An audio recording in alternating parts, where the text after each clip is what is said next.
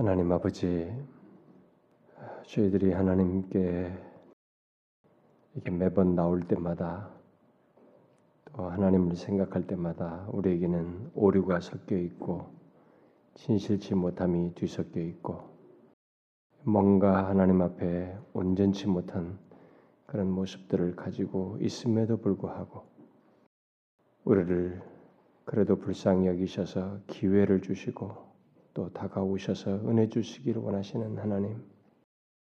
우리는 마냥 하나님 앞에 요구만 하고 받고만 싶어하는 그런 이기적이고 못된 자들입니다만은 그리스도의 보혈 안에서 한없이 우리를 품으시는 그 은혜의 다함이 없는 하나님을 생각하게 될 때 주여 정말 우리들이 더 하나님 앞에 진실할 수 있기를 원합니다. 하나님 앞에 온전하기를 원하고요. 또 하나님의 마음과 뜻에 진실하게 반응하며 살고 우리에게 주신 그 짧은 인생 정말 금방 지나갈 이 인생을 더 이상 우리의 욕심과 이기를 채우기 위해서 살지 않고 또 그런 목적으로 하나님을 이용하지 않는 순전한 신앙을 가지고 살기를 원합니다. 어, 하나님 우리를 그렇게 다루어 주시고 우리에게 끝없이 깨닫게 해 주셔서 참 이모하고 부족한 저희들이 하나님의 진리 안에서 다루어지고 다루어지고 또 깨어지고 깨닫게 되어서 그래도 좀 더 하나님 앞에 온전한 모습으로 설 수 있도록 인도해 주옵소서. 이 시간 함께 주의 말씀 듣고 하나님 앞에 우리의 심령을 함께 아뢰려고 합니다. 주여 우리의 기도를 들으사 주의 거룩하신 뜻을 이루시옵소서. 예수 그리스도의 이름으로 기도하옵나이다. 아멘.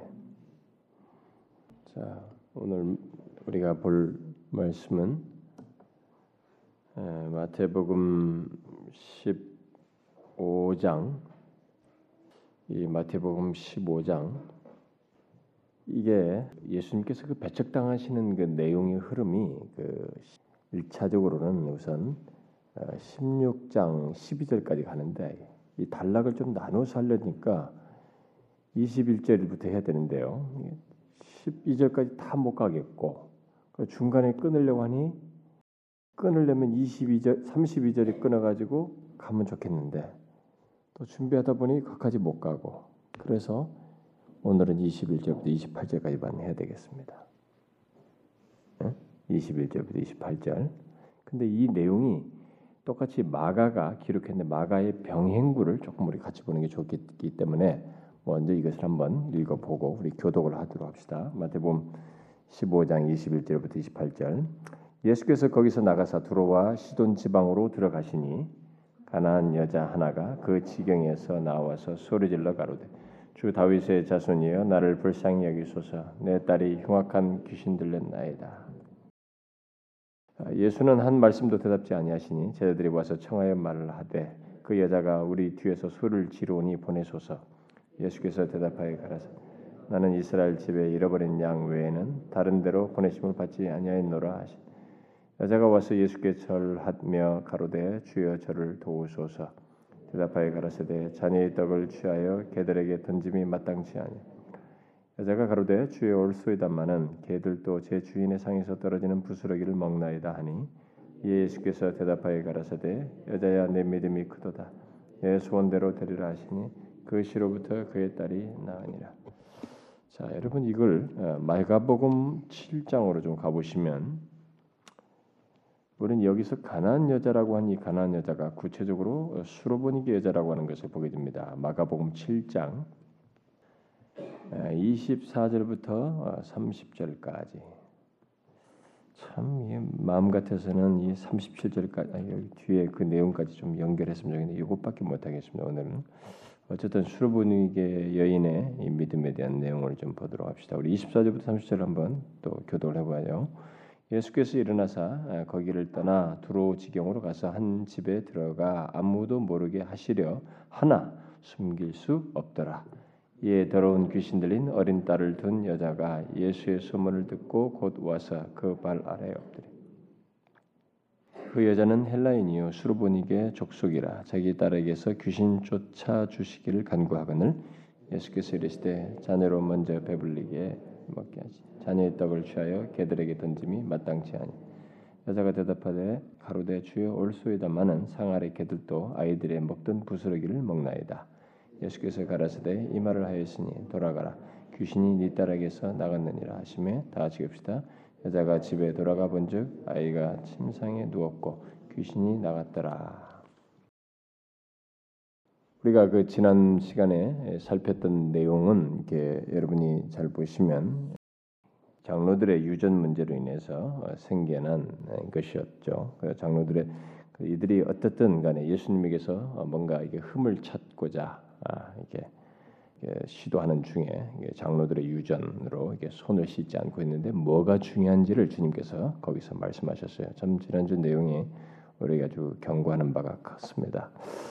자 그렇게 예수님이 그 종교 지도자들의 질문 공세 이후에 예수님이 이제 그 자리를 떠나시죠. 예, 특별히 이 유대 땅을 이스라엘 땅 경내를 벗어나시는 어, 일을 하시는입니다. 이게 그래서 오늘 본문이 바로 그 배경 속에 있습니다.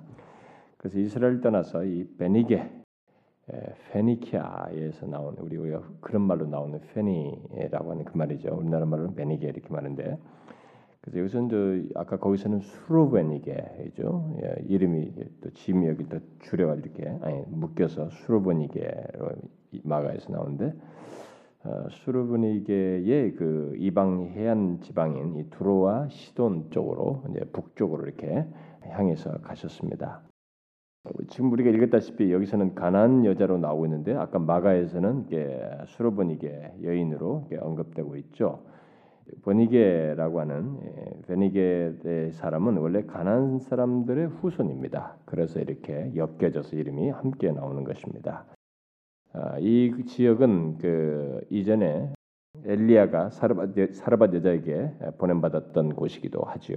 어, 바로 그 지역입니다. 자 여기서 왜 이제 우리가 아, 이 내용이 들어가기 전에 왜 이방 지역으로 예수님께서 이게 바로 이들과 만나서 이런 대화를 하시고 거기서 교훈을 하시는 분이 계속 사역해 오시던 분이 또 여기서 갑자기 이렇게 이방 지역으로 이스라엘 땅을 벗어나서 이방 지역으로 향했을까? 우리는 뭐 이런 것들을 생각해 볼 수 있습니다. 우리가 뒤에서 나온 내용다시피 예수님 자신은 이스라엘 집에 잃어버린 양 외에는 어, 다른 데로 보내심 받지 않으셨다고 말씀하시는 분이에요. 그런 목적으로 지금 이스라엘 경내에서 복음을 전하시는 분이신데 지금 여기서 어, 이스라엘 경내를 벗어나셔서 어, 이방 땅으로 향하시고 있습니다. 근데 그 보니까 아까 이 마가서를 보니까 마가복음에서는 숨을 쉬려고 뭐 어떤 사람들은 해석을 다양하게 합니다. 왜 여기서 지금 보니까 거기서 떠나 드로지경으로 가서 한 집에 들어가 아무도 모르게 하시려고 했다고 하는 거죠. 예, 이렇게 하는 거 볼때 어, 어, 예수님께서 어떤 뭐 어떤 사람들은 쉼이 필요로 했다. 어, 여러 가지면 뭐 이렇게 설명하는 사람도 있고 이 종교 지도자들의 이 종교자들을 피하기 위해서 이들의 계속되는 게 배척의 행동 속에서 끝없이 흠을 찾으려고 하는 이런 것들을 이제 계속되고 있기 때문에 그것을 이들과의 이런 말, 논쟁과 이런 추적을 피하기 위해서 갔다 이렇게 말하기도 하고. 그런데 뭐 그런 내용들보다 어, 어쩌면 또 다른 하나의 이제 많은 설명 중에 하나가 뭐냐면은 갈릴리에서 이 유대 땅에서 이스라엘 땅에서 많은 기적을 예수님께서 행하셨지만 이 장로들을 비롯해서 그 백성들 이스라엘 유대, 백성 이스라엘 백성들은 예수님께서 이 기적을 통해서 말씀도 그렇지만은 수많은 자신이 메시아 하나님 나라의 왕으로서 많은 기적을 행하시고 그 기적을 통해서 하나님의 보냄을 받은 메시아요. 하나님의 은혜를 나타내는 자 하나님의 은혜를 그들에게 지금 드러내시고 있거든요 다각적으로. 그렇게 은혜의 왕국을 소개하면서 하나님의 은혜를 드러내는데 이런 하나님의 은혜를 나타내는 자인 것을 이렇게 많이 기적을 행했음에도 불구하고 이들이 믿지 않았기 때문에 이스라엘로 하여금 그분을 그렇게 계속 어느 가는 곳마다 수많은 사람들을 고치고 사람들이 몰리고 막 이렇게 계속 가는 곳마다 어디서 추적해 가지고 몰래 갔어도 막 그쪽으로 다 추적해서 모였죠. 우리 앞에 뭐 지난 시간에 살펴봤지. 그렇게 모이는 그들. 그런데 그렇게 많이 모여서 예수님의 기적을 보았음에도 불구하고 그들은 이 하나님의 은혜를 나타내시는 자이신 예수님을 제대로 인정치 않고 그 은혜를 인정치 않고 은혜를 알지 못하는 이런 모습이 있음으로 인해서 그를 이 자리를 떠남으로 인해서 이, 그, 이 경례를 벗어남으로 해서 이들로 하여금 예수님을 찾지만 음? 찾을 수 없는 것을 통해서 그런 경험을 통해서 그들로 하여금 자성케 하기 위해서 이런 어, 떠남을 일시로 가졌다라고 어, 말을 할 수도 있습니다. 실제로 네, 여러 가지 복합적이에요. 사실상 하나로 말할 수 없지만 다 복합적인 이유를 가지고 있는데 이런 이유도 우리가 생각해 볼 수 있습니다. 사실 이런 것은 하나님의 어떤 은혜 논리 속에서도 간이 보여질 수 있는 장면이에요. 제가 어, 수요일 날도 그런 얘기를 했습니다만은 우리는 이렇게 항상 뭔가 하나님의 은혜가 이렇게 드러나고 은혜를 깨닫고 접할 수 있고 은혜를 경험할 수 있는 그 환경, 그 항상 그 상태에 있는 것에 대한 가치를 잘 모릅니다. 어, 사람들은 그게 막 항상 또 있을 거라고 생각이 돼요. 그리고 그러면서도 받으면서도 불만족스럽고 불평하고 뭔가 이게 자꾸 그것에 대해서 감사할 줄 모르고 그것의 참된 의미를 발견하고 누리지 못하는 예, 이런 어리석은 어, 모습을 우리는 취합니다. 언제 이런 것들이 끝날지 내가 지금 얻고자 하는 것도 지금 누리고 있는 것이 언제 멈출지도 모른다는 것에 대한 이런 이 자각 같은 것이 우리는 참 없어요. 그러니까 만약 이런 것이 있을 거라고 생각이 되는 거예요. 주님은 그들에게 그렇지 않다는 것을 생각할 수 있는 기회를 어떤 면에 주시기도 하는 거죠. 이 그들이 여기 뭐 뒤에서 말한 것처럼 이스라엘 잃어버린 양 외에는 다른 데로 보내받지 않는 그분께서 이 경례를 벗어나시는 이런 행동을 하시는 것은 특별하신 거예요. 어떤 면에서 그냥 그냥 단순하게 있는 사건이라고 볼 수 없는 것입니다. 지금까지 계속되는 사건이에요. 계속되는 기적입니다. 이것은요 우리 자신들에게도 비추어서 생각해 볼 일입니다. 예수 믿는 사람들이 신앙생활하면서 이렇게 항상 기회가 있다고 생각하는 거예요. 그래서 결단을 못 내려요. 그리고 확정적이질 않아요. 항상 가변적이에요. 그래서 제가 지난주 토요일 날 우리 그 청년부 모임일 때 제가 그런 얘기 했잖아요. 정말 우리가 젊었을 때마저도 이렇게 확정적이지 않으면 하나님 앞에 나중에 더 묶이고 잡아 끄는 것들이 많을 때 우리는 얼마나 가변적이겠느냐 이게 이런 이유 저런 이유로 얼마나 하나님 우리가 내 마음대로 하겠느냐 이게 아, 제가 정말 젊었을 때라도 부터라도 하나님께서 다윗처럼 내 마음이 확정되어 싸우니 이렇게 좀 확정돼서 해라. 뭐 다른 것은 다 죽였다 깨어나도 하나님에게 대해서만큼 하나님에 관해서만큼은 그분을 향해서만큼은 양보할 수 없을 만큼 우선적인 분이시고 절대적이요 가장 최고의 분이시라는 인식과 태도를 가지고 그런 믿음을 가지고 그분에게 좀 대할 수 있어야 되지 않느냐. 응? 젊었을 때부터 그것이 없어가지고 조금만 보여도 말해 거기에 흔들리고 조금만 유혹이 있어도 넘어가고 말. 아 오늘은 좀 뭐 싫다 말이지. 아 집이 멀다. 뭐 좀 어떤 환경이 이렇다. 그렇게 하나님을 하찮게 여기면 되겠느냐 이게 사실. 음, 제가 그, 그 얘기한 거예요. 그 제가 수요일에도 갑자기 이제 여러분들을 보면서 예배 나온 여러분들 보면서도 그런 얘기 했는데 여러분 여러분들의 인생에 있어서 하나님이 가장 중요한 분을 여기지 않, 아직 않는다면 여러분 아직까지 예수 제대로 믿는 거 아니에요? 예수 놀이 하는 것입니다. 예수 놀이. 처치 플레이 하는 것이죠. 교회 놀이 하는 것입니다. 여러분 하나님은 분명히 달라요. 무슨 뭐 직장 상사나 무슨 대통령 수준도 아닙니다. 완전히 다르단 말이에요. 그러니까 다르게 대해야 돼요, 그분을. 그리고 그분을 내가 이렇게라도 조금이라도 가까이 이렇게 기회가 주어지고 언제든지 하나님 앞에 말씀을 들을 수 있고 하나님 앞에 나와서 예배할 수 있고 이렇게 자유가 있을 때 모든 환경이 주어지고 가까이서 하나님을 섬길 수 있을 때 이게 언제 이게 마냥 있는 것이 아닐 수 있다는 걸 생각해야 돼요. 어떤 이유로든 어떤 이유로든 우리에게는 그럴 수 있는 그걸 자성케 할 수 있는 기회가 와요. 내가 병상에 눕든 아니면 어떤 환경으로 오든 내가 가고자 했지만 막히든 원치 않아도 안 되거든. 어떤 이유로든 그럴 수 있는 거예요. 그 주어진 것에 대해서 그게 얼마나 귀한지 그걸 알아야 되는 것입니다. 이스라엘 백성들이 그걸 모르는 거예요. 메시아가 바로 이스라엘 전 우주 역사 인간이 타락하면서 하나님께서 그 하나님 자신 육신을 입고 오셔서 구원하시겠다고 하는 그 엄청난 일을 자신의 현장 속에서 이전의 선지자들과 수많은 사람들이 보고자 했지만 보지 못했던 그 장면을 자신들이 보고 그분을 대면하고 있는데도 불구하고 그분이 행하시면서 하나님의 은혜가 무엇인지를 드러내고 있는데도 불구하고 그 은혜를 은혜로 여기지 않는 깨닫지 못하는 기적을 보고 그것을 보면서 좋아하고 호기심을 갖고 따르는 것은 있지만 그러나 그 은혜의 진수에 대해서는 알지 못하고 은혜에 대해서 자신의 진실한 마음을 열지 않는 이 안타까운 일이 그들에게 있었던 거예요. 떠나시는 거예요. 자성할 기회를 주시는 거죠. 우리도 좀 그렇습니다, 여러분. 저는 여러분들이 그런 부분에서 좀 확정적이면 좋겠어요. 음? 좀 하나님의 말씀에 대해서는 확고하셨으면 좋겠어요. 정말 환경 같은 건 아무것도 문제가 안 되지 않아요. 예? 여러분들이 막 그런 것에 의해서 좌우되고 그런 건 다 가변적이에요. 다 바꿀 수 있어요. 다 바꿀 수 있습니다. 정말 환경은 다 바꿀 수 있어요. 뭐 안 된다 하더라도 아니에요. 바꿀 수 있어요. 하나님을 믿는 믿음 가운데서는 더 좋은 결정을 내릴 수도 있지만 하나님과 관계 때문에 믿음을 지게 더 좋은 결, 좋은 것을 택하지 않고도 하나님을 중심에서 환경을 바꾸는 일은 수도 없이 많은 것입니다. 지금까지 기독교 역사에 많았어요.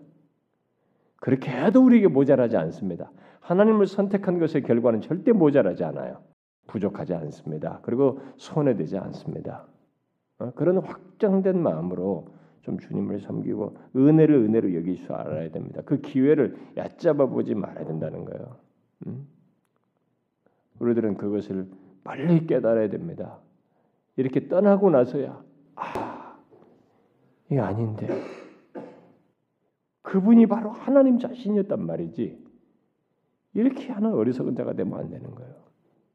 그때가 좋았었는데 그게 바로 하나님 우리에게 너무 영혼에 유익했었는데 그때는 날마다 우리에게 마음에 찔리지 않았던가? 우린 그때 말씀을 듣때 우리 자신의 이 죄악됨과 부족을 보지 않았던가? 그래서 하나님 앞에 회개하지 않았던가? 주님께 나아가지 않았던가? 그런데 왜 이제는 우리의 마음이 이렇게 둔감한가? 왜 이렇게 말씀을 듣는데도 말씀이 나에게 말씀되지 않는가? 왜 그것이 나에게 도전이 되지 않으며 왜 하나님 앞에 눈물 한번 흘릴 수 없단 말인가? 왜 내게는 자성이 일어나지 않고 회개가 없단 말인가? 그럴 때가 올 수 있어요. 그래서 허락된 기회를 귀하게 여겨야 됩니다. 이스라엘 백성들처럼 이 뒤통수 치면 안 되는 것입니다. 이스라엘 백성들에게 있어서 어쩌면 이 기간은 예수님께서 지금 숨을 쉬고자 했거든요.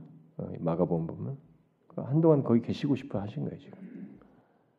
그 기간은 그 기간이 얼마인지는 여기 기록되어 있지 않습니다만은 그 기간은 주님에 대한 마음을 그들은 결정할 수 있는 기회요 시간이기도 했던 것입니다. 자성하면서 그렇지 다시 그분을 뵙는다면 그분이 다시 우리 갈릴리로 오신다면 이제 그에게는 그 은혜가 얼마나 소중한지 알고 내가 결심해야지. 그분께 더 가까이 다가야지. 멀찍이 따라갈 것이 아니라 그분 가까이 가서 그 은혜가 얼마나 소중한지 은혜 나라에 속하고 싶다고 하는 결정, 결심, 나의 소원을 알아야지.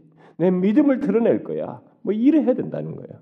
그런 기회를 어떤 면에서 주시는 거예요. 결정할 수 있는 기회와 시간을 주시는 것입니다. 여러분 머뭇머뭇거리지 마세요. 성경에 보면 머뭇머뭇거렸던 사람들은 다 실패해요. 기회를 놓칩니다. 예외 없어요. 머뭇머뭇거리는 것은 성경적이지 않습니다. 그런 사람들은 다 기회를 놓쳐요. 그러니 어떤 이런 자성의 기회가 왔을 때 그들은 분명히 깨달아야만 하는 것입니다. 그분이 다시 돌아오면 갈릴리에 나타나시면 그분께 정말로 믿음의 고백을 해야 해요. 결정해야 되는 것입니다. 더 주님께 가까이 가겠노라고 내 주님 곁에서 끝까지 쫓겠노라고 따르겠노라고 결정해야 되는 거예요. 우리는 그런 마음이 필요로 합니다. 어쨌든 예수님의 제자들은 예, 예수님은 제자들과 함께 마가복음 7장에 기록된 대로 두로와 시돈 지방에 있는 여기서는 이제 예, 내용이 오늘 본문은 이렇게 수도 시돈 경내로 가서 거의 그 안에 어떤 경내에 이르러서 하는 지역에 예수님이 가는 지역에서부터 이 여인이 찾아온 것으로 지금 기록되어 있는데 마가는 이미 그렇게 하다가 예수님께서 어떤 집에 들어가 있는 장면으로만 묘사를 하고 있어요. 거기까지 가서 예수님이 따라온 것은 그 정한 집을 정했는데 그가 거기 계신 걸 알고 따라왔으니까 어떤 기간이든 그 집으로까지 또 다시 가고 있는데 그 집에 가 있는 상태에서 고백한 그 뒷부분의 고백부터 마가는 주로 다루고 있어요. 그 어쨌든 그 어, 거기 계속 머물고자 했습니다. 아무도 모르게 그러나 그렇게 주님은 감춰질 수 없는 분이셨습니다. 그분 자신은 정말로 인간에게는 생명이요 빛이신 분이어서 감추어질 수 없었죠. 그래서 이 귀신 들린 딸을 둔 여기 가나안 여인 수로보윤에게 여인이 정말 그 귀신 들린 딸과 함께 고통스러운 생활을 하고 삶을 살고 있었는데 예수님이 자기 가까이 계시다는 걸 알고 그분을 찾아 나섰던 것 같습니다. 그래서 아마 이 여인의 딸은 귀신이 주관하고 있었기 때문에 아마 비참한 상태에 있었던 것 같습니다. 귀신이 제압하는 이 인생은 정말로 고통스럽죠. 어, 자기가 아무리 이성적인 수용을 이기 말을 해서 되지 않았기 때문에 그래서 어쨌든 아마 이 여인은 그 자기 딸을 보면서 이게 자기 집에 내린 아마 저주로 여기면서 어, 살고 있었을 거예요. 그러나 이 여인은 이스라엘 경내에서 이미 아마 이분을 찾아 나선 것은 이미 이스라엘 땅 안에서 그 예수님께서 행하신 기적에 대한 소문을 예, 들어, 들어 알고 있었던 것 같고, 아, 그래서 이제 아마 수많은 병자들이 나았다라는 소문까지 다 들어서 참 이스라엘 경내는 하나님께서 그런 은혜를 그들에게 주시는구나. 어? 우리에게도 나에게 우리 딸에게도 그런 은혜가 임할 수 있다면 하는 이런 기대를 분명히 가지고 있었을 것이 어, 분명해요. 그런 가운데서 아마 가까이 오셨다는 듣고 소문을 듣고 찾아 나선 거죠. 그래서 그에게 마침내 나와 왔습니다. 그래서 이 여인은 예수님께 자신의 귀신 들린 딸을 좀 고쳐달라고 자비를 베풀어 달라고 어, 예, 긍휼을 구하죠. 음, 그래서 여기 보니까 주 다윗의 자손이여 나를 불쌍히 여기소서 내 딸이 흉악히 귀신 들렸나이다. 아, 이렇게 말을 하고 있죠. 예, 간청을 하고 있습니다. 아, 이 여인이 여기서 지금 말한 이 내용은 참 놀라운 얘기예요. 놀랍게도 뭔가 예수 그리스도에서 알았다는 것입니다. 근데 알았던 것이 대충 한 것이 아니고 정말로 뭔가 확실하게 정말 그분을 만나야 되겠다고 하는 어떤 것을 가지고 있었고 그 아는 것이 믿음을 가지고 있는 어떤 지식이 그냥 막연한 것이 아니라 믿음을 가진 지식이라는 것을 보게 됩니다. 메시아적인 칭호를 지금 사용하고 있잖아요. 주 다윗의 자손이여. 이 메시아적인 칭호를 사용하고 있습니다. 자, 이런 정도의 이방 땅에서 이런 획기 적인 반응이 있었다는 것을 생각하게 되면 예수님께서 여기서 바로 반응하셔도 야 이거 놀랍다. 눈길을 팍 돌리면서 반응해야 할 것 같은데 예수님은 그녀의 간청에 대답지 않았습니다. 음? 불쌍히 여기서서 내 딸이 흉악히 귀신 들렸다 했습니다만 한 말씀도 대답지 아니하시니 예수님이 아무 말도 안 했어요. 그러자 이제 그녀의 간청은 멈추지 않고 이제 아마 계속됐던 것 같죠. 막 우리, 우리 뒤에서 소리를 지릅니다. 이렇게 말하는 거 보니까 제자들이 계속 아마 간청을 하면 소리를 지면서 간청을 했던 것 같습니다. 그래서 이 제자들이 좀 어떻게 좀 보내면 안 됩니까? 좀 보내십시오. 이게 보내셔서 고쳐가지고 좀 어떻게 해결하시든지 어떻게 해가지고 좀 보내주십시오. 막 이렇게 제자들이 요청을 한 겁니다. 그러니까 여기서 그러자 예수님께서 어, 여기 지금 24절에 어, 말씀하시죠. 음, 나는 이스라엘 집에 잃어버린 양 외에는 다른 데로 보내심을 받지 아니하였노라. 라고 하는 이 말씀을 하나님의 언약적인 말씀을 이렇게 상기시켜 줍니다. 이 제자들에게. 예수님은 오직 이스라엘의 잃어버린 자들에게 보냄을 받았다라고 말씀합니다. 이것은 앞부분에서 이제 그런 얘기를 좀 하셨었죠. 우리가 10장에서도 막그 관련된 말씀 하셨는데 곧 예수님은 다윗을 통해 약속한 이 나라를 제시하기 위해서 오셨고 먼저 자기 백성 이 이스라엘을 이스라엘의 축복받도록 어? 이스라엘에 먼저 복을 주도록 하기 위해서 자신이 보냄을 받았다. 그러니까 그 언약을 성취하기 위해서 왔다. 그러니까 언약의 성취는 이스라엘 백성들과의 언약이었습니다. 그러니까 먼저 여기를 이 언약 성취를 위해서 자신이 왔다. 그래서 먼저 이스라엘의 축복을 받아야 한다라는 사실을 결국은 얘기를 하신 거죠. 그, 그 언약을 성취하기 위해서 왔다. 이렇게 말씀한 것입니다. 그러니까 이 여인이 들을 때는 이제 그건 거죠. 어, 축복을 받을 먼저 축복을 받아야 될 것은 이스라엘 백성이다. 너희가 아니다. 이런 얘기예요. 결국 그러자 이 여인이 그 말을 듣고 어, 기가 꺾여서 돌아갔느냐? 뭐 그렇지 않아요. 물러서지 않았죠. 이 여자는 어, 예수님께 나와서 절하면서 엎드려서 네, 절하는 거죠. 음, 절하면서 주여 저를 도와주십시오. 음? 주여 저를 도우소서 이렇게 절하면서 간곡하게 저를 꼭 도와주십시오. 이렇게 말한 자기 딸로 인해서 이제 한 거죠. 음, 간절한 것입니다. 이런 행동이 굉장히 간절한 게 멈추지 않고 마가는 이 예, 마가복음에서는 집에 계신 예수님께서 나와서 이 절한 것으로 담으니까 이 장면은 아마 그 공간으로 있는 것 같습니다.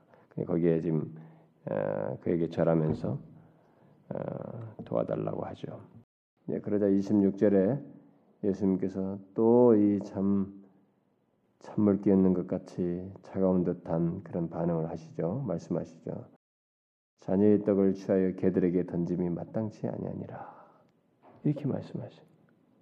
참 말이 어떻게 보면 좀 굉장히 무섭죠. 심하죠. 이렇게 네, 예수님께서 하신 말씀이 좀 심해 보인다. 이러면 굉장히 부정적이죠. 음, 그러니까 이런 데서 자존심 운운하고 뭐 예수님을 예수님으로 인정치 않는 사람, 다윗의 자손 주 예수로 이렇게 알지 않은 사람 같으면은 여기서 다 떨어져 나가는 거예요. 그 자신이 올 때 이분을 만날 때 자기가 교회당을 올때 이 자기가 믿으려고 하는 예수가 어떤 분이신지에 대한 이해가 없는 사람은 이 중간에 약간의 시험들, 갈등들에 다 떨어져 나가는 거예요. 뭐 재미가 없네, 뭐가 뭐야 나를 안 알아주네, 뭐 자존심 상하네, 뭐 어쩌네 여기서 다 떨어져 나가는 거예요. 응? 대부분 그렇잖아요. 교회당 왔다가 영 아니네 하면서 간 사람들 다 뭡니까? 이런 말을 이런 과정에서 다 떨어져 나가는 거예요. 그래서 하나님의 나라는 어중이 떠중이가 들어오는 게 아니에요, 진짜. 정말로 주 예수를 믿는 사람. 그분이 어떤 분이신지를 하나님의 아들로서 구속주의라는 걸 분명히 알고 믿는 사람. 그래서 그가 뭐라고 말하든 저는 종이에요. 저는 주님을 아는 것만으로도 감사합니다라고 믿는 사람들에게나 아, 믿는 사람들이나 포함되는 것이지 인간 자존심 운운하면서 뭐 자기가 어쩌고 저쩌고 자기를 주장하는 사람들은 중간에 못 버텨요. 음, 못 버팁니다. 뭐 얼마나 교회당에서 상처받을 일 많아요. 아 이게 뭐 나를 뭘로 보는 거야? 내가 밖에만 나가봐 말이에요. 근데 여기 오니까 뭐 다 나를 뭐 별거네 나 여기는. 교회당에 뭐 소용없거든요. 밖에서 뭐 당신이 뭐 잘 나가고 국회의원이고 뭐 실력자고 돈이 많고 여기서 무슨 중요하냐? 오늘 한국 교회가 미쳐서 그렇지 잘못돼서 그렇지. 어, 밖에서 상전인 사람들 여기서 똑같이 상전 취급하니까 잘못한 것이지 교회는 그런 거 아니에요. 교회만큼은 하나님 안에서 똑같은 존재로 해서 돈이라는 단위로 보는 것이 아니고 여기는 하나님을 믿는 믿음의 단위로 보는 것이어야 돼요. 그래서 이 안에서는 때로는 밖에서 잘 나가더라도 믿음이 하나님을 바르게 믿지 않고 또 때로는 하나님을 거역하면 경책도 받을 수 있고 징계도 받을 수 있는 거예요. 아니 내가 밖에서 잘 나가는 사람 여기서 과함이 징계라니 소용없어요.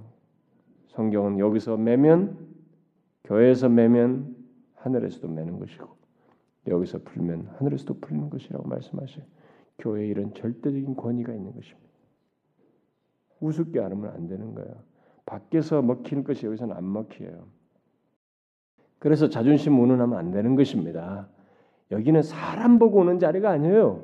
하나님 보는 주 예수여, 주 다윗의 자손이여, 그분을 만나서 그분을 통해서 내가 살고자 하는 것이에요. 구원을 얻고자 하는 것입니다. 영원한 생명을 얻고자 하기 위해서 온 것이지. 뭐 구원을 위해서 죄와 사망으로부터 구원하기 위해서 왔지. 뭐 이 세상에 잘나기 위해서 왔냔 말이에요. 아니란 말입니다. 그러니 이게 지금 무슨 말이냐 말이에요. 뭐 이런 얘기가 중요하지 않아요. 당신이 말씀하시는 것이면 괜찮지 않는 거예요. 예? 우리는 그래야 되는 것입니다. 예수님의 대답이 자녀들을 위한 떡을 개에게 던짐이 마땅치 않다. 여기 그렇게 되면 이 비유적 표현을 보면 자녀는 누구야라는 얘기예요. 언약 백성인 이스라엘. 음? 주의 은혜가 나타난 바 된 그 이스라엘을 가리킨다고 볼 수가 있겠죠. 그러면 개는 이방인들을 얘기하는 것이겠죠. 이들 이들 당시에는 이방인들 개로 얘기했던 것이고 뭐 그런 것입니다. 이스라엘이 주의 은혜에 대한 결정을 한 후에야 은혜가 아, 모든 이방인들에게 이르게 될 것이었습니다. 그렇기 때문에 주님은 여기서 먼저 이것을 냅니다. 먼저 자녀에게, 음, 먼저 자녀에게 자신은 이스라엘 집에 잃어버린 양 외에 양에게 보냄받았다면서 먼저 자녀에게 이렇게 얘기를 한 것이죠. 그래서 여기서 지금 떠나오신 사건, 이스라엘 경례를 벗어나신 사건과 이 말씀은 약간 매치가 되는 것입니다. 결국은 먼저 이 주님의 이런 말씀 속에서 밝히는 것은 뭐냐면 아, 이스라엘이 아, 하나님의 이런 은혜, 예수 그리스도 통해 나타나시는 하나님의 은혜에 대한 그들의 반응, 결정을 하고 난 뒤에야 은혜가 이제 모든 이방인들에게로 어, 이르게 될 것이라는 것을 시사하는 표현이죠. 이런 표현들이 결국 이제 그래서 이 과정을 통해서 잠시 예수 그리스도 떠난 사이를 통해서 이스라엘 백성들은 자성하고 그가 오시면 그를 붙들어야 하는 것입니다. 먼저 그들에게 언약에 충실해서 기회를 주시고 있기 때문에 그들의 결정 이후에 그 다음에 이스라엘 이방인들에게 뭔가 이 주의 은혜와 복음은 미치게 될 것입니다. 비록 예수님이 이스라엘을 이렇게 공간적으로 지금 떠나 있다 할지라도 어떤 이유로 떠나 있든지 간에 아, 그렇다고 해서 이방 땅에 여기 지금 오셨다고 해서 이스라엘 백성들을 버린 것은 아닙니다. 이런 모든 말씀에서 주님은 아, 어, 하나님과 이스라엘 백성들과의 그 언약 관계에 자신이 충실하다고 하는 것을 보여주고 있습니다. 어? 이 모든 말씀에서 얼마나 하나님이 자기 이스라엘 백성들과 맺은 그 언약에 충실한지를 보여주고 있습니다. 하나님은 그렇게 그의 언약에 충실해요. 그리고 그 언약을 통해서 그의 백성들을 구원하십니다. 은혜를 베푸셔요. 그래서 여러분, 여러분과 제가 뭐 어떻게 해서 내 같은 사람이 은혜를 입을 수 있습니까? 언약 때문에 그래요. 그래서 우리가 중간에 이렇게 참뭐 온전치 못하는데도 그 내 피로 맺은 이 새 언약 내가 성찬식을 채우만 전에 피로 맺은 언약이라고 하면서 그러니까 주님은 그 언약에 충실하시기 때문에 우리가 부족한 것이 있는데도 그는 끝까지 지켜요. 이렇게 이 상태가 이렇게 엉망인데도 그 언약을 성실하게 그들에게 지키십니다. 그게 바로 하나님의 이 언약에 대한 성실성이에요. 정말로 하나님 언약에 성실하십니다. 그리고 구원은 언약을 통해서 베풀어져요. 음, 그래서 먼저 그 얘기를 하는 것입니다. 그러자 또 이 여자가 참 놀랍습니다. 그 말을 듣고도 개들에게 던짐이 마땅하다 했을 때 여자가 주여 올소이다마는 개들도 제 주인의 상에서 떨어지는 부스러기라도 먹습니다. 부스러기를 먹습니다. 참 놀라운 신앙을 드러냅니다. 이 여인이 여기서 이 여인은 음, 예수님께 무엇을 예수님께서 지금 말씀하시는 것이 무엇을 말하는지를 간파했다는 거죠. 지금 이, 이 말을 이렇게 딱 맞추어서 바, 반응을 한 거 보면은 26절에 예수님께서 하신 말씀을 지금 깨달았다는 얘기예요. 무슨 말씀하시나요?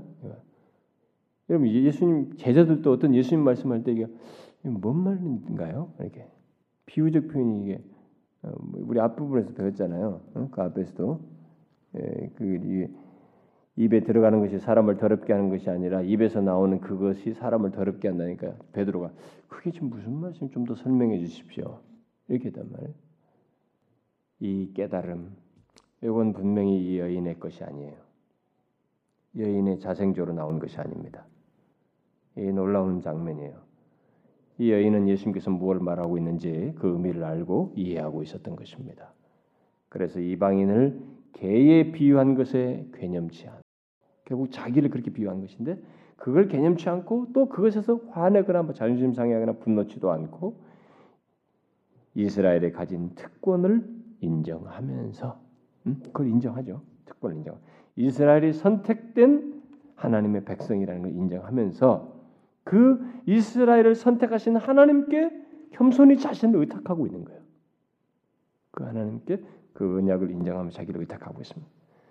그러면서 이 여인은 비록 자신이 어, 먹고 싶은 음식을 이렇게 골라서 먹을 수 있는 그 자녀 같은 이치는 아니지만 식탁에 앉을 수 있는 그 가족 자녀는 아니지만 이스라엘은 아니지만 그 주인 상에서 떨어지는 부스럭이라도 먹을 수 있는 개와 같이 이스라엘에 약속한 그 은혜와 축복의 일부라도 저에게 주실 수 있지 않습니까?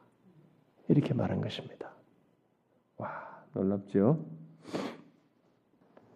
여러분 주님을 믿는 믿음은 이런 것이에요. 정말 자존심 나무에게 의해서 움직이는 게 아닙니다.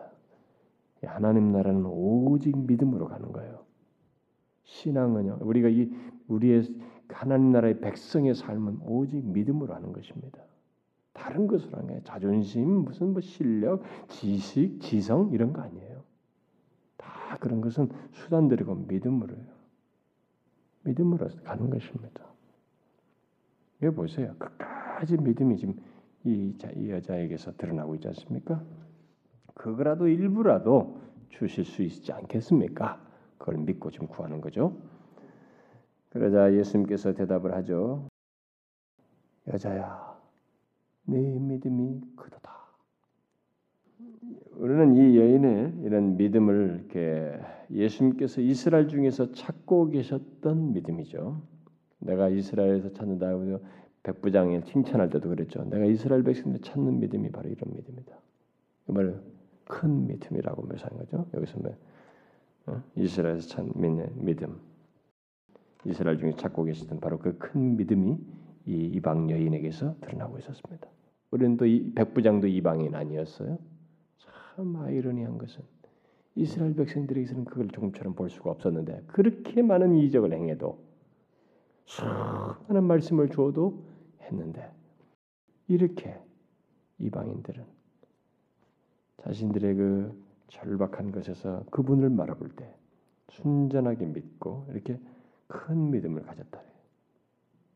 그래서 여러분 우리들도요 하나님 말씀을 천천히 들으면서 그것이 믿음이 되고 믿음이 자라나는 소스가 돼야지 듣는데 뭐 예수님께서 하시는 말씀 듣고 무슨 주변에서 누가 뭐 어떻게 예수님께서 어떻게 변화됐대, 뭐 능력이 일어났대, 어떤 역사가 일어났대 이런 거 실컷 보고 들으면서도 믿음이 안 자라는 거 아주 무서운 거예요, 여러분. 그 무서운 거예요. 그래서 어떤 사람은 온 지 얼마 안 됐는데도 그 짧은 시간 안에서지만 그 순전한 믿음으로 이렇게 어떤 사람은 굳건히 믿음, 큰 믿음으로 이렇게 드러내는 사람도 있을 수 있죠. 근데 어떤 사람은 계속 들어도 믿음이 자라질 않아. 예? 이런 사람도 있는 거예요. 우리는 후자가 돼서는 안 되는 것입니다. 어쨌든 주님은 이스라엘 백성들에서 찾고 계셨던 그 믿음을 이방인에게서 지금 발견하고 있습니다. 그래서 예수님은 이 여인의 믿음을 보고 그녀의 요청 간구에 응답해 주시죠. 자, 주님은 여기서 이 여인이 드러낸 그 자신이 말하는 걸 다 깨닫죠. 깨달음 그리고 겸손히 엎드려서 하면서 도와달라고 하는 이 겸손한 집요한 겸손, 그다음에 이런 믿음 이게 다 어디서 나오는가? 이방인의 이방인이 스스로 자생적으로 가질 수 있는 것인가? 이건 아니에요. 예수님은 이걸 본 것입니다. 이 여인에게서 어디서부터 기인된 것인가? 이방인인데 예수님은 이 여인의 깨달음과 겸손과 믿음을 허락하신 분이 바로 하나님 아버지라는 것을 보신 겁니다. 왜요? 이방인의 이 이스라엘 백성 잃어버린 자에게 먼저 보냄 받았다는 이 언약을 맺으신 분이 바로 하나님 아버지셔요. 구약에서부터 보면 그리고 그 다음에 이방인에게 복음이 전파될 것을 설계하시고 계획하신 분도 하나님 아버지십니다. 그런데 바로 이방인에서 그 장면이 나타나고 있는 것입니다. 어찌하여 이런 일인가? 예수님은 간파한 거죠. 이렇게 이방 여인의 이런 깨달음과 겸손과 믿음이 있을 수 있는 것은 있게 하실 수 있는 분은 허락하실 수 있는 분은 허락하신 분은 하나님 아버지일 수밖에 없다는 것을 알았던 거죠.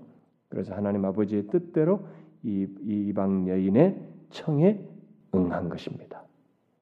이게요 즉흥적으로 독립적으로 했다고 볼 수 없어요.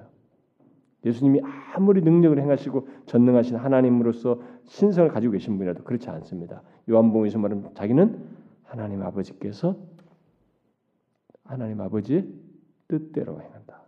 나의 양식은 하나님 아버지의 뜻이다. 그는 아버지, 하나님 아버지께서 하라고 하신 것을 행한다 그랬습니다.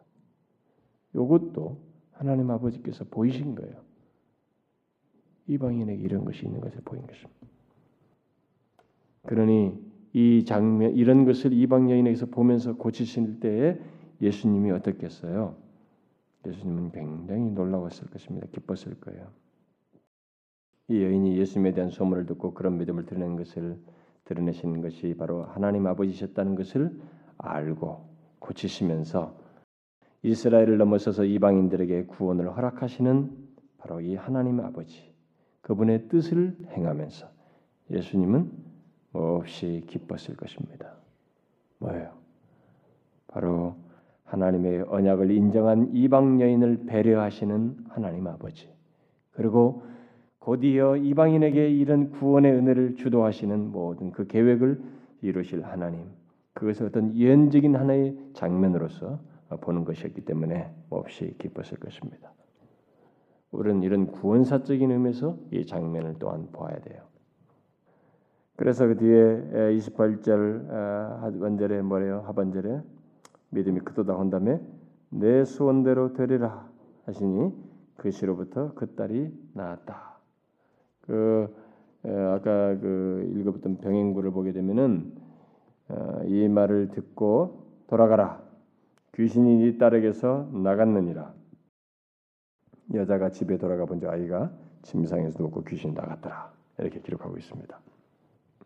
자 예수님의 이 권세 있는 말씀에 의해서 귀신이 나간 거예요. 어? 예수님의 권세 있는 말씀에 의해서 뭐 머뭇거릴 것도 없어요. 주님의 그 권세 있는 말씀에서 귀신은 이미 도망갔습니다. 근데 이 여인은 뭐 그걸 아직 알지 못하잖아요. 딸이 어떻게 되는지 아직 모르긴데 음, 네 소원대로 될 것이다. 응? 나았다. 뭐 가라. 이렇게 된 것입니다. 이 여인은 지금까지 그렇게 빨리 어떻게 해주십시오. 내 딸을 고쳐주십시오. 빨리 가서 좀 해주세요. 그러니까 이렇게 하는 것도 아니고 지금 그래서 여기서 말만 들었습니다. 그 말을 들었으면 그렇게 애절하게 막 구했으면 가서 좀 확인하자고 우리 아이가 날 때까지 한번 가자고 이렇게 하는 것도 아니에요.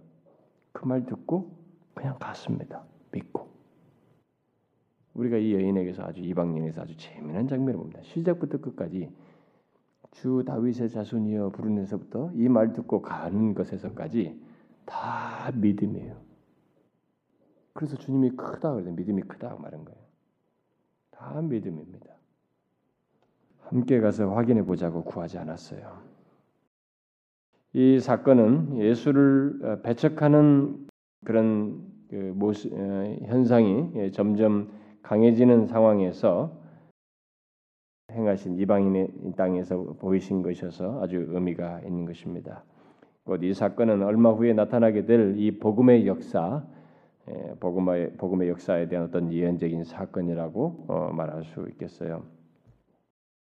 얼마 후에 복음을 들을 듣게 되는 듣게 될 온 민족의 사람들, 온 이방 땅의 모든 족속의 수많은 사람들이 죄 사함을 받고 받고 이 여인처럼 딸에게 딸처럼 이게 마귀의 권세 억압에서 해방되어서 생명을 얻게 되는 그런 것.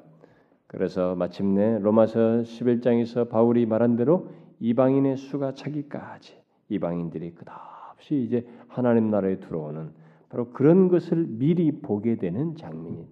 그것조차도 자기 일방적으로 하기보다 하나님 아버지께서 그 안에서 그렇게 하시는 것을 뜻을 드러내신 것을 보면서 행하신 것이어서 바로 이 여인을 고치시면서 예수님은 참 큰 위로와 기쁨. 자신은 이스라엘 경내에 보냄 받아서 그 일을 하지만은 벌써 이제 뒤에서 있을 것들을 마치 이게 첫 그 열매를 보는 것처럼 어떤 미래 예견하는 어떤 사건인 것처럼 이방인에게 믿음을 주신 이 표적이야말로 예수님에게 위로와 기쁨. 자기가 십자가를 지고 난 뒤에 무수한 사람들 이방인들이 들어오게 될 것들을 약간 탁 보게 되는 어떤 위로와 기쁨이 되는 사건이라고 말할 수 있습니다.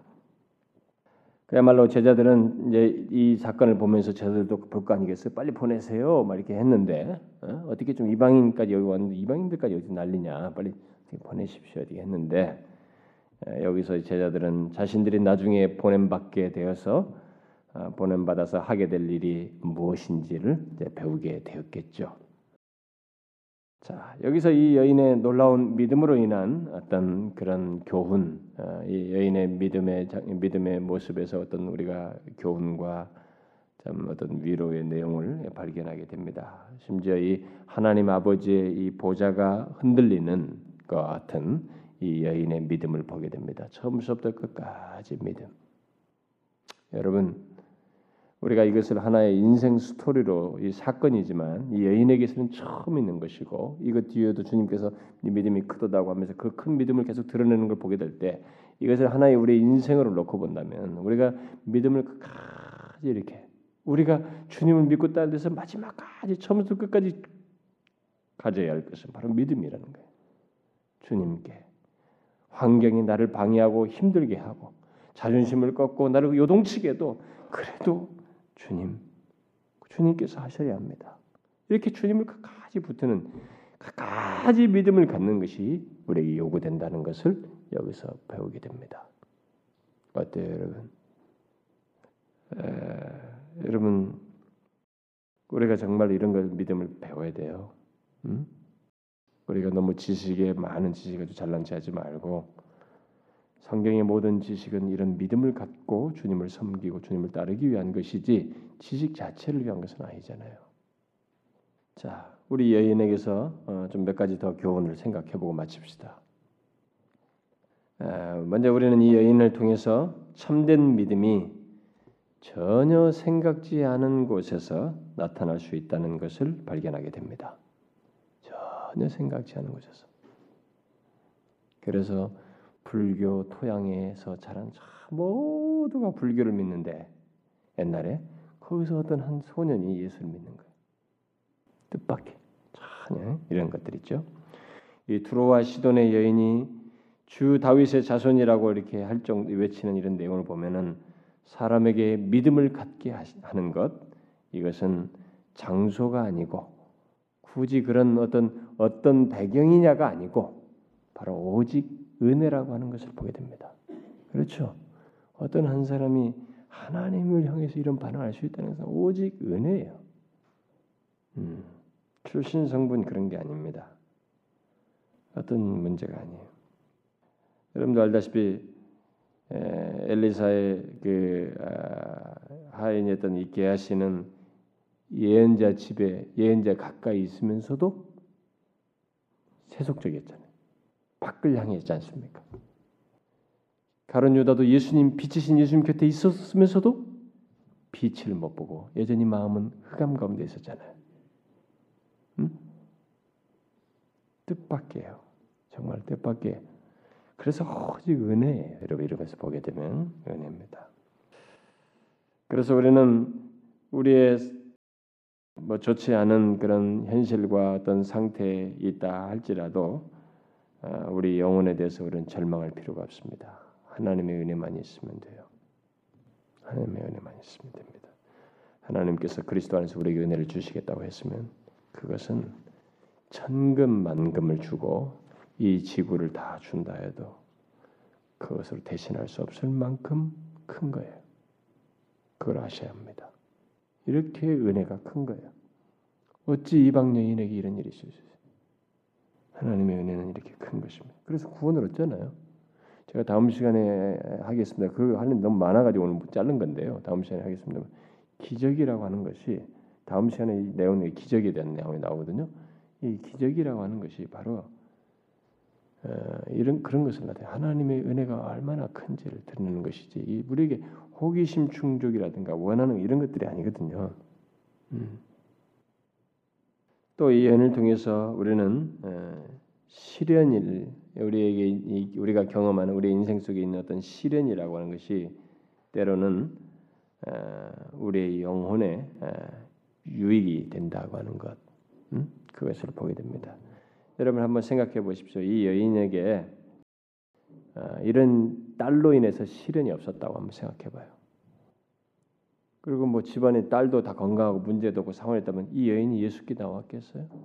편안하게 문제가 없고 모든 상황이 다 좋고 생활이 문제가 없으면 이 여인이 메시아를 만났겠느냐는 거야. 올 마음이 생겼겠어요? 인간은 아니에요, 여러분. 인간은 배 따뜻하고요, 문제가 없고 편안하고 문제 그러니까 전혀 괜찮으면 이상하게 하나님을 향한 이 마음이 섬세하지가 않습니다. 진실하지가 않아요. 예? 정말로 이상. 이건 감출 수 없어요. 인간 자체의 타락한 인간의 실체예요. 실체입니다. 그래서 우리는 시련이 있음으로써 메시아를 만나는 거예요. 다시 말하면 하나님의 은혜를 경험하는 것입니다. 예? 예, 고난이 있음으로 인해서 그래서 고난이 있을 때 시련을 겪을 때 그때 인내하지 못하는 것은 사실 어리석은 거예요. 왜냐하면 그것 그것을 통해서 우리가 하나님을 만날 수 있거든요. 하나님의 은혜를 경험할 수 있거든요. 일종의 그래서 이, 이런 시련 자체가 어떤 면에서 아, 일종의 은혜라고 하는 거예요. 그것이 제가 이번 수련회 주제를 정하는 문제 때문에 갈등을 많이 돼. 몇 사람들의 원함 대충 여론을 따라서 에, 이왕이면 지난번에 작년에 광야에 대해서 했으니까 그것에 맞물려서 광야 2 그걸 하려고 합니다. 그런데 제목 자체가 광야 2가 아니고 제가 그때도 얘기 많이 했죠. 이 광야에 대해서 얘기하려면 뒤에 광야 경험 이후에 가난 가나안 땅에 들어가서의 이 정복적인 삶 이것도 광야 만물에 생각해야 할 내용들이고 신약에서 말하는 이런 예, 광야 경험 이런 것들도 더 말을 할 수 있는 것이 많은데 제가 왜 그걸 못 건드리냐면 여우수아서를 만약에 건, 이 조금만 건드리면 여우수아의 좋은 전체 스토리에서 전체에서 살펴할 내용을 다 망치거든요. 그래서 제가 지금 여우수아를 꼭 주일 안예배 시간에 하고 싶은 거예요. 전 강에 이것이 그리스도인의 이 삶을 얘기하는 스- 이 승리한 승리를 경험할 수 있는 그러나 그것이 때로는 제약될 수도 있는 그런 아, 특별한 내- 내용을 가지고 있어서 그걸 내가 못 건드려요. 그래서 그러면 뭘 얘기할 것이냐? 광야에서 이 사람들이 실패한 그 실패가 뭐냐면 일상에 대한 실패거든요. 그래서 제목이 광야 그 일상의 신비 그겁니다. 일상. 여러분 많이 보세요. 우리 오늘날도 예수 믿는 사람들이 다 어디서 실패해요? 일상에서 실패합니다. 뭐 교회 그래 어느 정도 신실하게 잘 다니는 사람들 중에는 큰 사건이 막 죽고 사는 문제가 생겨서 실패하는 거 아니에요. 일상에서 다 실패합니다. 거기에는 그 하나님께서 만나를 먹게 하면서 일상에서 살 때는 거기에 단순 삶이 아니에요. 단순 삶 같지만 그 삶에 하나님이 조목조목 우리에게 경험 속에서 가르치는 것들이 있어요. 그것을 저는 몇 가지 주제로 설명하려고 합니다. 일상의 신비, 거기에 감추인 하나님의 은혜와 교훈 이런 것들을 합니다. 그러면은 아마 싱글들은 싱글들대로 결혼하는 사람은 결혼하는 사람들은 무슨 뭐 결혼 애 키우는 애 키우는 사람들은 아마 여러분들이 일상 속에서 경험하는 것들에 대한 하나님의 신비와 교훈은 신비는 이 교훈을 담고 있는 것입니다. 하나님의 경험과 함께 교훈 이런 것들을 여러분들이 캐치해낼 거예요. 할 수 있으면 좋겠어요. 지금 현재로서는 생각이 그렇습니다. 이걸 어떻게 풀어낼지는 모르겠습니다만, 아, 그래서 여러분들이 저는 제가 지난번에 선교지에 가서 선교사들에게도 얘기할 때 선교사들이 다 질려요. 너무 단순 생활에. 그래서 제가 일상의 얘기를 꺼냈거든요. 너무 단조롭고 뻔하니까 일상에서 실패하는 거예요. 그러니까 막 영적인 침체 오는 거예요. 우울증도 오는 것입니다. 여러분 일상에는요 그리스도인의 일상의 삶에는 하나님의 꽉 찬 뭐가 있어요. 근데 우리가 그걸 못 보는 거예요. 그리고 그걸 캐치를 안 하고 거기에 반응을 제대로 안 해 믿음의 반응을. 그러니까 안 하니까 이게 다 불만 요소로 보이고 하나님도 안 보이니 그 자체가 이 일상은 너무 단조롭고 그러니까 이 일상 자체가 살아있다는 것도 의미도 없는 거예요. 환경밖에 안 보여요. 원망 불평 계속 부정적인 만 산출되는 거예요. 그러니까 이것이 안 보이면 다 그렇게 돼버려요. 그래서 제가 그 선교사들에 그 얘기했어요. 당신들이 일상에서 하나님의 이 존재, 이 특별함을 발견하지 못하면은 어, 신앙생활 자체도 힘들다. 선교사 사역도 그렇지만 우리도 그렇지만 여러분 저 같은 사람도 얼마나 단조롭습니까? 새벽기도, 서재, 밥 먹고 서재, 그리고 신방 가고 예배 드리고. 뭐하고? 이 반경이 여기서만 뱅뱅 돌아요. 이 암사도 옛날에 행동도 때 행동도만 뱅뱅 돌더만 여기서만. 어디 가질 않아 여기서만 왔다 성도들 뭐 신방이나 어디 다머리 가고. 얼마나 단조롭습니까? 주부들은 매 설거지 집안 집 깨닫고 근데 여러분 달라요. 거기에는요 그 일상에는 하나님의 교훈이 있습니다. 그리고 하나님이 우리와 결부된 어떤 신비의 내용이 있어요. 그걸 우리가 너무 못 보는 거예요. 그 얘기를 하려고 합니다. 여러분 우리가 아, 시련을 통해서 음, 그게 감추인 그 하나님의 은혜를 발견할 수 있어야 됩니다. 결국 시련은요 우리로 하여금 하나님께로 돌아가게 하거든요. 시련이 없으면 이게 나태해졌다가도 하나님께로 정, 뭐 진짜 크리스천들은 그렇습니다. 진정한 신자는 시련이 있으면 하나님께 돌아가게 해요. 어떤 식으로든 돌아가게 한다는 면에서 은혜입니다. 그게. 그래서 시련은 우리에게 있어요. 광야는 필요한 것입니다. 또 한 가지를 덧붙이자면은 이 여인이 중간에 분명히 몇 번 넘어져서 포기할 수 있는데 인내하면서 간구할 때 위로와 은혜를 덧입는다는 것을 우리에게 보여줍니다. 참 예수님께서 여기서 한 말씀도 대답지 않았을 때 뭐 몇 번 하다가 말이죠. 우리도 여러분 어떤 거 얘기다 몇 번 하다가 말 차라 그만하자. 중간에 멈추냐 우리가. 어, 거기다 도 내가 해도 뭐 저도 반응 없는데 뭐, 뭐 했냐. 뭐 전도도 그렇고 뭐든지 우리가 하면 우리는 중간에 멈추잖아요. 거기다 대고 저쪽에서 반응도 없었으니 다행이지. 저기다 대고 나한테 뭔가 인상이라도 한번 쫙 깔겠다든가 뭐 이렇게 하거나 말을 마치 뭐 이렇게 좀 자존심 상하는 말을 했다면 아닌 게 아니라 지금 자존심도 상했네 기분 상했는데 그렇게 하니까 막 그만두지 뭐 가뜩이나 아직도 믿음 반신 믿음뚱 말뚱 했는데 막 그만둔다. 근데 여인이 보세요.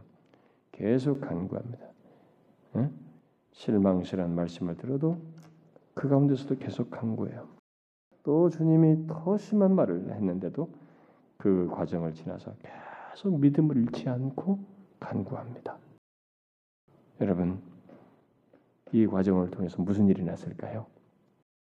처음에 여기 주 다윗의 자손이여라고 했을 때 이 믿음은 뒷부분에 왔을 때 이 믿음 사이에서 성장, 성숙해진 것입니다.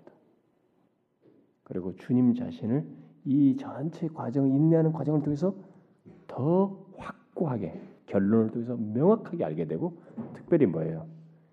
결론의 체험을 하잖아요. 하나님의 은혜 체험. 뭐 병이 낫다는 것이 아니라 하나님으로부터 이 모든 것이 실제로 이루어지는 하나님 경험을 하지 않습니까? 예수 그리스도를 경험하잖아요. 이게 어떻게 된 것입니까? 인내하며 간구함으로써요. 인내하면서 간구해야 이런 결론을 우리가 종종 경험하는 것입니다. 근데 어쨌든 우리는 이 여인의 과정, 이 응답하는 과정에서 타이밍이 있어요. 주님이 이 말씀을 하시면서 이 여인의 반응과 말씀하는 과정 속에서 때 이 끝에 가서 그때 어느 때에 주님의 때에 이렇게 반응을 하죠. 그런 것처럼 우리의 간구에 대한 주님의 때도 있습니다. 그걸 알고 인내하면서 하나님 앞에 구해야 됩니다. 믿음 잃지 않고 하나님의 때는 다 있어요. 그 때를 우리가 절대 성급하게 굴지 말아야 됩니다. 사랑하는 지체 여러분, 저는 여러분과 제가 참 이런 말씀을 통해서 교훈을 잘 얻어서 믿음을 잘 가지면 좋겠습니다. 끝까지. 예? 제가 잘 인용하는 말씀. 저는 아마 우리 교회에서 여기서 제가 사역을 끝까지 만일 하게 된다면 제가 마지막 떠날 때도 아마 여기서 사역의 강단에 내려오게 되고 이제 은퇴를 하거나 어쨌든 강단에 내려오게 될 때에도 저는 그런 말을 꼭 할 것 같아요. 믿음을 말세에는 보기 힘드니 믿음을 꼭 가지라는 당부를 할 것 같습니다. 저는 현 세대를 보면서 10년 전, 20년 전과 비교해봐도 그렇고 이 시대의 흐름에 대해서 주님께서 말세에 믿음을 보겠느냐라는 말씀이 저는 더 생생하게 와닿아요. 다른 사람들은 그 말씀을 어떻게 분별하고 보는지 모르지만 저는 굉장히 생생하게 와닿습니다. 확실히 믿음이 보기 어려워져요. 그리고 제가 같이 섬기고 신앙생활했던 중고등학교 때 사귀었던 친구, 고등학교 때 사귀었던 대학생 때 사귀었던 친구 쭉 있잖아요. 그들 중에 믿음을 저버린 사람이 굉장히 많습니다. 중고등학교 때 저와 같이 신앙생활하던 중에 믿음 저버린 애도 많고요. 정말 믿음이 없어요. 그리고 어떤 사람은 교회를 저 제가 다닌 같이 같이 쭉 다녀오고 있는데 어떤 사람은 예, 저와 함께 수년 동안 10년, 뭐 20년 이렇게 신앙 신앙생활 하는 걸 본다든가 우리 교회 안에서 같이 보는데 세월이 지나면서 믿음이 더 성숙해야 되는데 이 여인처럼 견고해지는 게 아니라 저 사람이 진짜 믿음이 있는가라는 세월이 지났는데도 오히려 처음에는 그 question이 안 들었는데 세월이 지나서 question이 드는 사람도 있어요. 정말로 말씀의 믿음을 보겠느냐? 저는 분명히 아마 그 말을 할 것 같습니다. 수로 보니게 여인과 같은 믿음을 가져야 합니다. 우리가 주님을 찾았을 때는 주님을 믿으면 구원을 얻는다. 그분이 메시아이시다, 구속주이다라는 걸 알고 그분을 그렇게 마음을 열어서 오픈했습니다. 믿었어요. 그래서 끝까지 이렇게 믿어야죠. 이렇게 믿음으로 나아가야 합니다. 저는 여러분들이 모두 이런 믿음을 갖길 바래요. 예? 음. 자, 기도합시다. 사랑하는 우리 아버지 하나님, 어, 참 하나님은 어, 은혜로 주의 백성들에게 자격 없는 자들에게 기회를 주시며 주의 음성을 알아들을 수 있게 하시고 또 주님을 붙들며 믿음을 견고히 가질 수 있도록 하시는 분이십니다. 우리에게 그런 은혜를 먼저 베풀어 주셔서 감사합니다. 주님 우리들이 수로 분위기의 여인과 같이 참 견고한 믿음을 끝까지 견지할 수 있도록 인도해 주시옵소서. 참 그 믿음의 여정 중에 우리의 마음을 상하게 하고 시험 들게 하고 시련에 들 시련 같은 것들이 있고 이런저런 많은 자존심 상할 것들이 있어도 하나님 우리가 사람을 보는 것이 아니고 환경을 보는 것이 아니고 만왕의 왕이시오 우리에게 생명이요 구원이 되신 우리 주 예수 그리스도를 보고 그분을 믿음으로 나아가는 것이온즉 우리 주님을 바라보면서 끝까지 믿음을 견지하며 나아가는 저희들 되게 하여 주옵소서. 주여 주께 대하여 우리가 변절하는 그런 가변적인 것이 아니라 확정된 마음으로 주님을 믿고 따르는 저희들 되게 하여 주옵소서. 멀찍이 주님을 따른 자가 아니라 주님 가까이서 주님을 더 확고하게 진실하게 믿고자 하는 그런 확정된 마음을 가지고 섬기는 저희들 되게 하옵소서. 오 주여 우리들이 믿음이 연약하여 흔들릴 때 다시 우리를 상기시켜 주시고 믿음을 견고케 하셔서 흔들림 없는 믿음으로 나아갈 수 있도록 인도해 주시옵소서. 여기서 여기 참여한 하나님의 사랑하는 지체들 저들이 하나님의 어떤 형편과 처지에 있든지 자신들이 경험하는 아버지여 크고 작은 일들로 인해서 시련들을 통해서 오히려 인내하고 주님을 간구하는 중에 주님의 은혜를 경험하고 더 많이 하나님 자신을 알아가는 그런 일들이 있게 하여 주옵소서. 하나님 여기 참여한 모든 지체들 우리가 함께 기도한 것들을 주님이여 들어주시고 합심하여 간구한 것들을 하나님의 적절하게 들어 응답하실 뿐만 아니라 하나님 여기 참여한 모든 사람들에게도 어려운 형편들이 있고요. 개인적인 기도들이 있습니다. 저들의 인생에 절실한 필요들이 있습니다. 하나님이 들어하시고 그 필요를 주께서 아십니다. 단지 우리가 하나님의 때를 알지 못하기 때문에 초급한 예서 잠시 믿음에 흔들리는 경험들을 하지만 하나님이 여인과 같이 끝까지 견지할 수 있도록 우리를 붙들어 주시고 하나님의 그런 중에 주의 때에 우리 기도하고 갈망하는 것들을 인내하며 구하는 것들을 응답하여 주시옵소서. 여기 필요로 모든 것 우리의 삶에 있어야 할 것들을 주님께서 적절하게 허락하여 주시옵소서. 간절히 구하고 우리 주 예수 그리스도의 이름으로 기도하옵나이다. 아멘. 하늘에 계신 우리 아버지여 이름이 거룩히 여김을 받으시오며 나라의 마우시며 뜻이 하늘에서 이룬 것 같이 땅에서도 이루어지이다. 오늘날 우리에게 일용할 양식을 주옵시고 우리가 우리에게 죄진 자를 사하여 준것 같이 우리 죄를 사하여 주옵시고 우리를 시험에 들게 하지 마옵시고 다만 악에서 구하옵소서. 대개 나라와 권세와 영광이 아버지께 영원히 싸움나이다.